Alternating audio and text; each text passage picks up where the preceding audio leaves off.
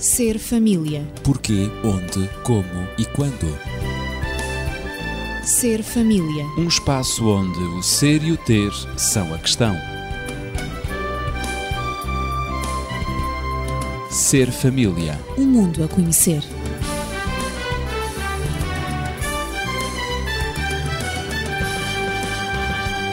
Bem-vindo ao Ser Família de hoje.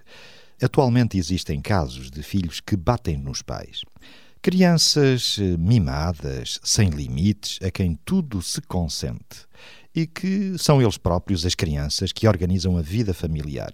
Dão ordens aos pais, chantageiam quem as tenta controlar. Crianças que se tornam jovens agressivos, que enganam, ridicularizam os maiores, que não hesitam em roubar a carteira da mãe, por exemplo e tornam-se adolescentes que desenvolvem condutas violentas e marginais. Em resumo, filhos que impõem a sua própria lei. Isto e muitas outras coisas também, e muitos autores abordam estes temas. Um deles, eh, recordo Javier Urra, um psicólogo clínico, pedagogo terapeuta, que editou um livro, O Pequeno Ditador, é o título, Da Criança Mimada ao Adolescente Agressivo, subtítulo. E parece-nos que, na realidade, aquilo que se passa na sociedade, um pouco, é também isto à nossa volta, em Portugal, inclusivamente. Daniel, isto preocupa os pais e as mães, com certeza. É verdade, preocupa e é também um fator que nós não podemos deixar de considerar até para o futuro da própria sociedade, do estabelecimento de regras e de limites dentro da sociedade. Isto tem as suas consequências tem, inevitáveis. Tem, exatamente. A criança, quando nasce, vem apenas e tão só com capacidade de aceitar um sabor, digamos assim, que é o do leite materno claro. ou muito próximo dele. O que é certo é que depois a criança vai ter que fazer uma aprendizagem e diversificação dos sabores que aceita. E nessa aprendizagem, muitas vezes segue-se a via mais fácil, a via facilitista. Uhum. Isto é, sensibilizar a criança com sabores que, à partida, sabemos que serão atrativos pôr açúcar na chupeta e coisas assim do género. E a criança começa a direcionar os seus gostos em determinadas direções e vai também, por isso, rejeitar outro tipo de alimentos. A criança vai começar, talvez, a rejeitar tudo quanto sejam vegetais, não quer, portanto, comer vegetais, e há tantos e tão bons. A criança também não se vai preocupar em termos de comer fruta, mas vai porque isso está bem definido e bem caracterizado em termos industriais, vai sentir uma apetência muito especial pela comida de plástico. Aquela que determinado tipo de restaurantes podem fornecer. E o que é certo é que os pais que se demitiram de fazer sentir à criança que há regras que são necessárias cumprir, os pais vão cedendo, passo a pós-passo às exigências da criança. A mãe esmerou-se a fazer um determinado prato que a criança olha para ele e, sem lhe tocar, diz logo: Eu não gosto. E a mãe fica preocupada, a mãe, portanto, digamos que entra em parafuso por causa disso, e pronto, então o que é que tu queres, meu filho? Mas isso é muito característico. É muito característico. Crianças dizerem, eu não gosto. Eu e, não nunca, gosto. e nunca provaram. Nunca provaram, não pois. sabem o que é, mas eu não gosto. Não é? Uh, a mãe vai, cede, vai fazer qualquer outra coisa de acordo com o gosto do menino e o menino passa a comer aquilo que quer. Ele é que determina o seu regime alimentar, sem conhecimentos, sem cuidar do que é que ele precisa e do que é que não precisa. E, portanto, normalmente esse regime alimentar é altamente desequilibrado, o que vai ter consequências para a sua saúde no futuro.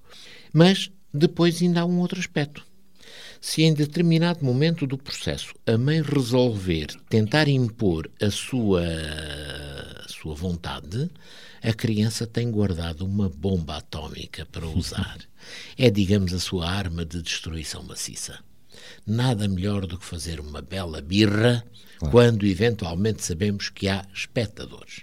Ora bem, isso é a é, chantagem é, perfeita. É quase que infalível, não é? Infalível. A criança faz essa birra, a mãe sente-se um bocado atada porque não sabe o que é que há de fazer. Com vergonha. Com vergonha à frente de tanta gente e mais não sei o quê. Vai mesmo ceder. Moral da história. A mãe não só cede naquilo que é original, problema primário, digamos, talvez a rejeição deste ou daquele alimento, como inclusive para tentar acalmar a criança lhe vai fazer as propostas de ofertas que a criança quer. Então o que é que tu queres que eu te dê? E a criança sabe que uma boa birra é premiada duas vezes. É premiada porque não é obrigada a fazer aquilo que eventualmente lhe queriam impor, e é premiado porque depois lhe dão aquilo que ela lhe pedir. E ela vai habituar-se a pedir e não, não vai ser de maneira nenhuma tola a pedir. Vai pedir e pedir bem. É? E a mãe, portanto, acaba, a mãe e o pai, não é? A família acabam por viver dependentes daquilo que a criança decide é de facto uma inversão absoluta e completa de valores, é portanto qualquer coisa que não está de modo nenhum de acordo com o que deveria acontecer num processo educativo. Sem dúvida. Ora, isso, Daniel, referiste sem dúvida que isso em relação às refeições, à comida, à alimentação, que é um dos aspectos mais importantes da vida do ser humano, mas também até mesmo em relação a horas de dormir, em relação ao sono, ao descanso, não é que a criança tem necessidade, qualquer ser humano, mas uh, a nova autoridade do lar, uh, ou seja, a criança, não é, decide a hora para comer, se é que vai comer aquilo que lhe propõe, eh, mas também passa a definir as horas de descanso, de dormir. Ou seja, prefere dormir talvez durante o dia quando os adultos estão em plena atividade e à noite quando os adultos necessitam de descansar. Pois bem, a criança está desperta, quer brincar, quer eh, pular, assistir às novelas, aos filmes de ação com os pais, eh, eventualmente, e para conseguir levá-las até à cama, os pais têm de pedir, suplicar, insistir, prometer, eu sei lá mais o quê. E, uh... Eu ainda acrescentaria um aspecto em relação à alimentação. É que este desvio uhum. tem consequências médicas. Pois. É que neste momento Portugal é um dos países em que o problema da obesidade, obesidade. infantil é maior. Pois. E é porquê? Por desvios naquilo que é uma boa dieta para as crianças. E, e relacionado crianças... com a obesidade temos doenças. Ai, necessariamente. Pois. Temos doenças que, se temos agora um quadro de obesidade infantil, daqui a 10, 20 ou 30 anos vamos colher essas doenças nesses Creio adultos. que já estamos que a colher com a diabetes. Já, é? já, já, exatamente. Diabetes. Que são crianças que vão crescer e transformar-se em adultos que partem de uma base já ela de si minada. Portanto, nós temos em Portugal imensas crianças, são 30% mais ou menos de crianças com excesso de peso. É uma porcentagem enorme. Porquê? Não é porque as nossas famílias tenham tanto poder de compra que possam gastar tanto. Claro. É porque deixaram de aplicar com bom senso aquelas regras de alimentação em que nós fomos educados. Claro. Claro. Em que o menino deveria ter que comer a sopinha, de legumes, o menino deveria ter que comer a salada, o menino deveria ter que comer a fruta. E substituímos isso pelos chupa-chupas, pelo, pelo pois era, comida rápida. A obesidade não vem por comer não, hortaliças, não, nem fruta, não, nem ervilhas, nem... Exatamente. É? Mas, quando a criança diz que olha para as ervilhas, ah, eu não gosto, faz-me cócegas na garganta. Bolinhas verdes, Exatamente, coisa tão esquisita. Coisa não é? esquisita, não é? E assim sucessivamente. A criança acaba por comer mal e, portanto, prejudicar é a sua saúde. Portanto, este problema de obesidade é um problema de malnutrição. Natividade, estás em silêncio, mas suponho que tens muito a dizer sobre Está já a autoridade médica a falar e eu penso que, muito bem, a defender realmente com também certeza. uma opinião que eu defendo. Mas como pedagoga uh, também e com sim, experiência. Há, há, um, há um aspecto que eu gostaria também de, de aflorar aqui e que realmente é esse aspecto, é decorrente da criança como pequeno ditador. É que a criança também se tornou ditadora na medida em que os pais hoje não sabem, creio eu, eh, no meu critério, interpretar exatamente as leis vigentes, sobretudo a Convenção dos Direitos da Criança e os próprios direitos da criança. Quando se diz que a criança não deve trabalhar enquanto menor, os pais pensam que pedir à criança para executar pequenas tarefas, como seja arrumar os seus brinquedos, como seja arrumar ou limpar a estante, deixar os seus livros nos lugares, arrumar os CDs, os jogos com que brincam, etc., que isso é um trabalho, então acabaram por interpretar mal essa lei que faz parte dos direitos da criança, esse direito e dizem: bom, a criança não pode trabalhar, então não posso pedir nada ao meu filho que ele faça coisa alguma. Por outro lado, também, além do trabalho, eh, dizem que têm receio de chamar a atenção, de disciplinar, eu nem digo castigar, mas disciplinar a criança, porque a criança pode começar a discutir, pode começar a bater o pé, pode fazer uma birra, como já foi também aqui referido, pode começar a gritar e até a chorar sem ninguém lhe bater apenas magoada emocionalmente nas suas emoções, psicologicamente, achar que é uma injustiça. Reivindicando aquilo, os seus direitos. Exatamente. Eh, uma injustiça aquilo que lhe estão claro. a dizer ou que estão uhum. a fazer com ela, que está a acontecer com ela. Então os pais demissionaram de pedir pequenas tarefas às crianças, demissionaram também de chamar a atenção à criança, porque se a criança é escutada, se o vizinho escuta, uh, ou o vizinho do lado, ou o vizinho da frente, ou, ou alguém escuta a criança uh, chorar lá em casa e chorar intensamente, não é? Pensa logo que se trata de maus tratos. E então aquela família, aqueles pais têm medo de ser, ser acusados, claro. porque existem os direitos da criança e têm de ser defendidos. Tem havido uma má interpretação, uma má leitura daquilo que são os direitos da criança. E, portanto, os pais, como não pedem aos filhos para fazer coisa alguma, como também não podem disciplinar a criança para que a criança não se revolte. Acabam por perder a autoridade, ter medo dos filhos. E então o que fazer com os filhos? Eles têm que fazer as coisas lá de casa, eles têm que arrumar a casa, têm que fazer a comida, têm que fazer as compras, etc. Então, a melhor maneira de entreter as crianças, uma vez que a televisão é um meio de comunicação mais difundida na sociedade atualmente e o acesso da criança e do adolescente à televisão é de facto muito prático, é a coisa mais prática que existe. As imagens cativam muito. Exatamente, é colocar logo a criança. Imagem com som é o ideal. Praticamente desde, desde quase o nascimento, desde o berço, é? quase desde o berço, em frente à televisão, ou então numa sala onde, onde, onde existe a voz ou a música, os sons da televisão, porque isso vai entretendo a criança enquanto se prepara o bebê, enquanto Algum se prepara som ambiente. Uh, o, o biberon, etc. Algum som ambiente. E assim, e assim se iniciam exatamente, e assim os drogados iludem em televisão. as crianças e se iniciam os drogados da televisão. Ora, Eu digo isto porque há estatísticas que falam, não é, de imensas horas, milhares de horas que sim, são um,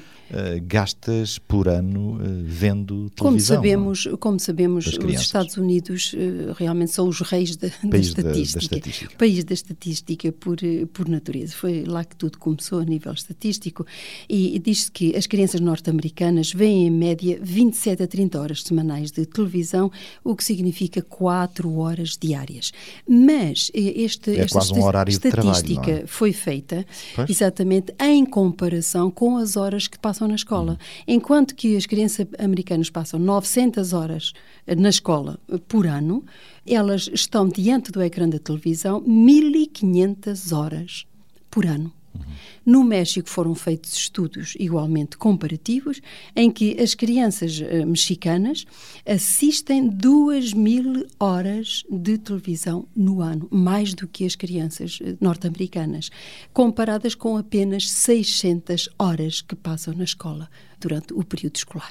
Portanto, têm México. menos 300 horas de período escolar. É Mas eu gostaria de referir em em Portugal. Portugal para- Tem- Ah, não, temos. não, nós Ah, temos ótimo, estatísticas em ótimo. Portugal, nem, Ótimo. nem, nem, nem poderia ser Então, outra quais são maneira. os valores portanto, as crianças e jovens portugueses com idades entre os 10 e os 16 anos passam uma média de 4 horas e meia em frente da televisão. Estes números que eu acabei de dar são da década de 90. Não são os mais recentes, relativamente Mas, quer ao México, forma, quer aos Estados Unidos. é uma orientação. Mas estes que estou a dar são de 2006, de Portugal. São de 2006, 4 horas e meia em frente à televisão Crianças É. entre os entre os 10 e os 16 anos. 10 é evidente 16, que é um valor que aos fins de semana aumenta para 7 horas e meia de visionamento de televisão por dia.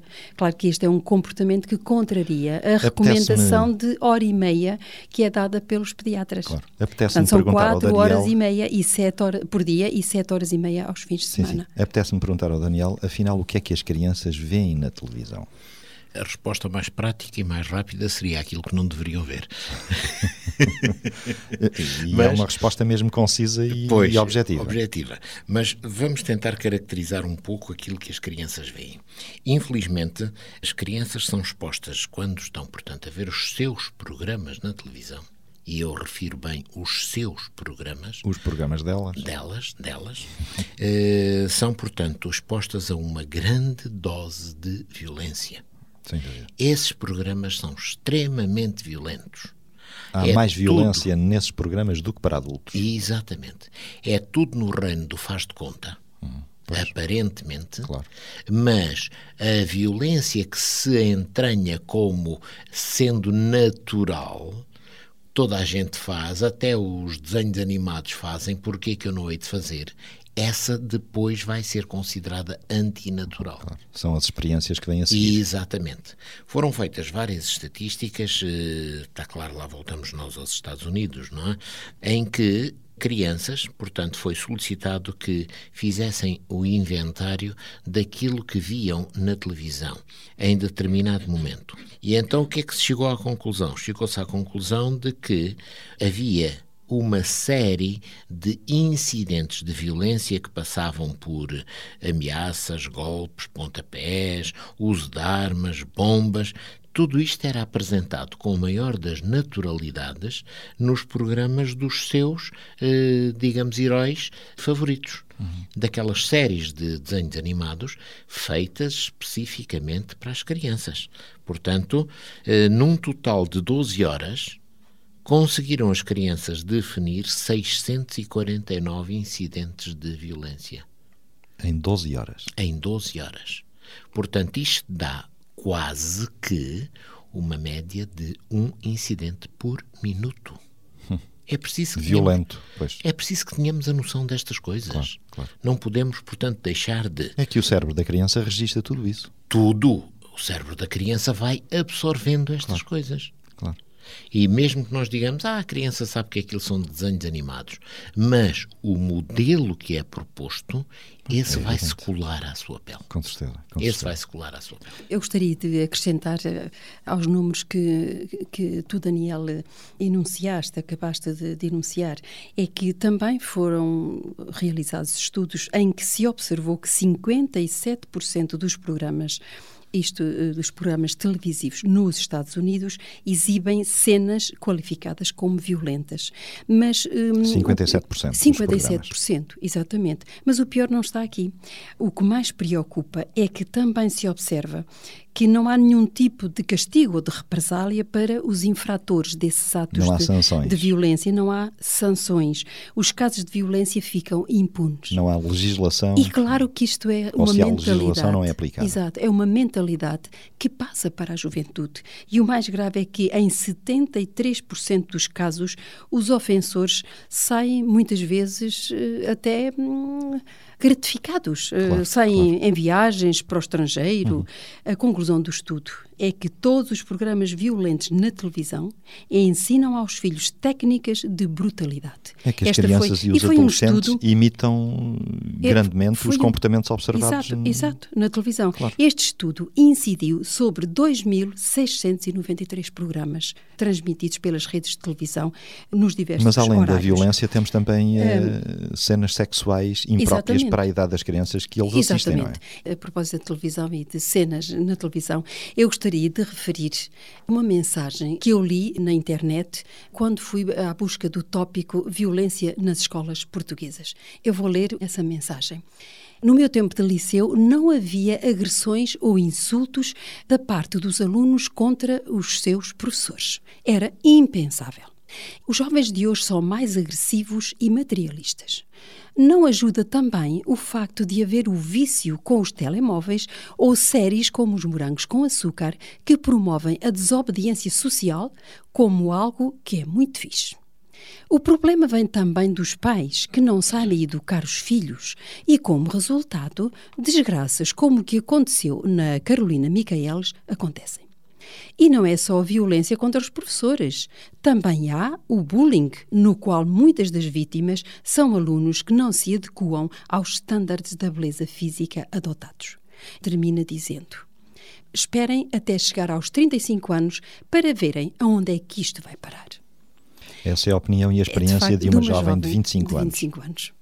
Isto diz a educação que esta jovem tem, os valores que lhe foram transmitidos e como ela consegue, com o seu espírito crítico, consegue fazer Observar. já uma análise sim, sim. daquilo, das consequências, exatamente aquilo que, que, que, que, é transmitido nos programas da televisão e que serão inevitáveis daqui a 10 anos. Verifica-se que, Daniel, as crianças, na realidade, hoje em dia, não apenas definem o que vão assistir na televisão, aquilo que comem, se vão dormir ou não, mas as crianças hoje também escolhem os brinquedos que querem que os pais comprem para elas.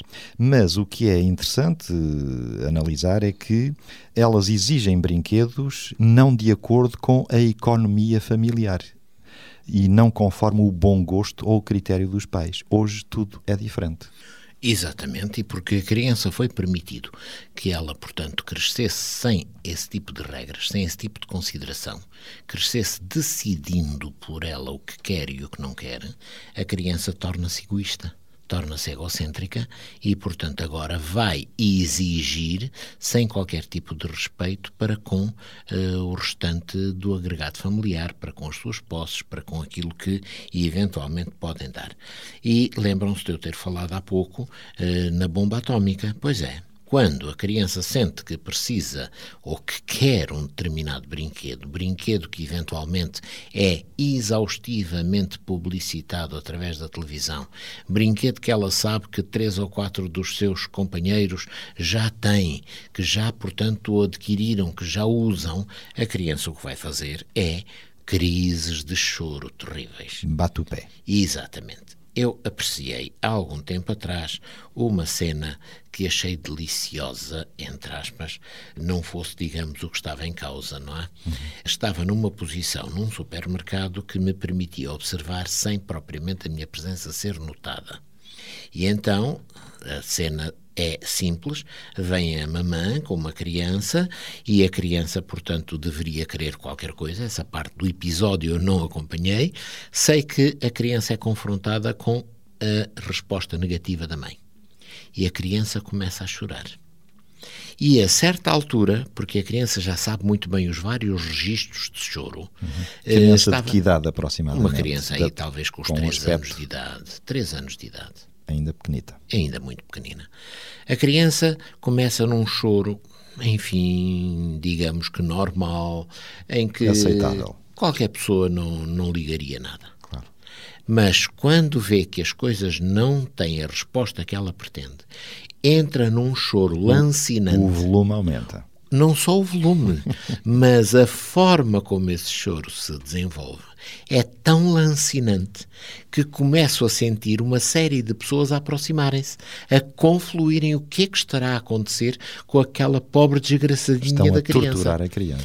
E quando chegam àquele corredor, do qual eu tenho, portanto, observação, o que verificam é que a criança está perfeitamente bem a fazer a sua birra, ninguém está a interferir com ela, mas assumindo um registro de, sei lá, do maior drama que poderia ser.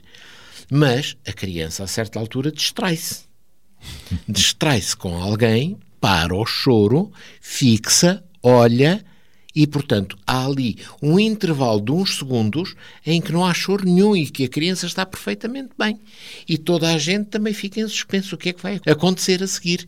E a criança volta a recomeçar naquele registro de, so de choro Toma consciência que é? houve um hiato, não é? Exatamente. De forma que as pessoas aí compreenderam. Não, ela está a tentar manipular-nos a todos. E, de facto, como ator, aquela criança é uma representação uma perfeita. representação perfeita. Aquela criança digna ter, de um palco, de um teatro. exato, deveria ter um lugar especial para quando tem fosse futuro como- necessário futuro chorar como ator. eh, para quebrar corações, aquela criança sabia como fazê-lo. E Só é que isso. é grave. E é, É assim grave. que a criança depois acaba por ir conseguir os jogos de computador e outras coisas do género, que são brinquedos que são extremamente atrativos para ela, normalmente muito cheios de violência, mas que não são de maneira nenhuma os melhores que ela pode ter. Claro. Natividade, sobre brinquedos também como professora, podes dizer alguma coisa? Sobre brinquedos, eu não, eu não posso dizer já muita coisa, porque há um aspecto que eu gostaria de salientar aqui, que é o aspecto da roupa. É, sim, da sim. roupa, dos jogos, Claro. de tudo aquilo que eles veem na televisão e também toda E a publicidade. Exatamente.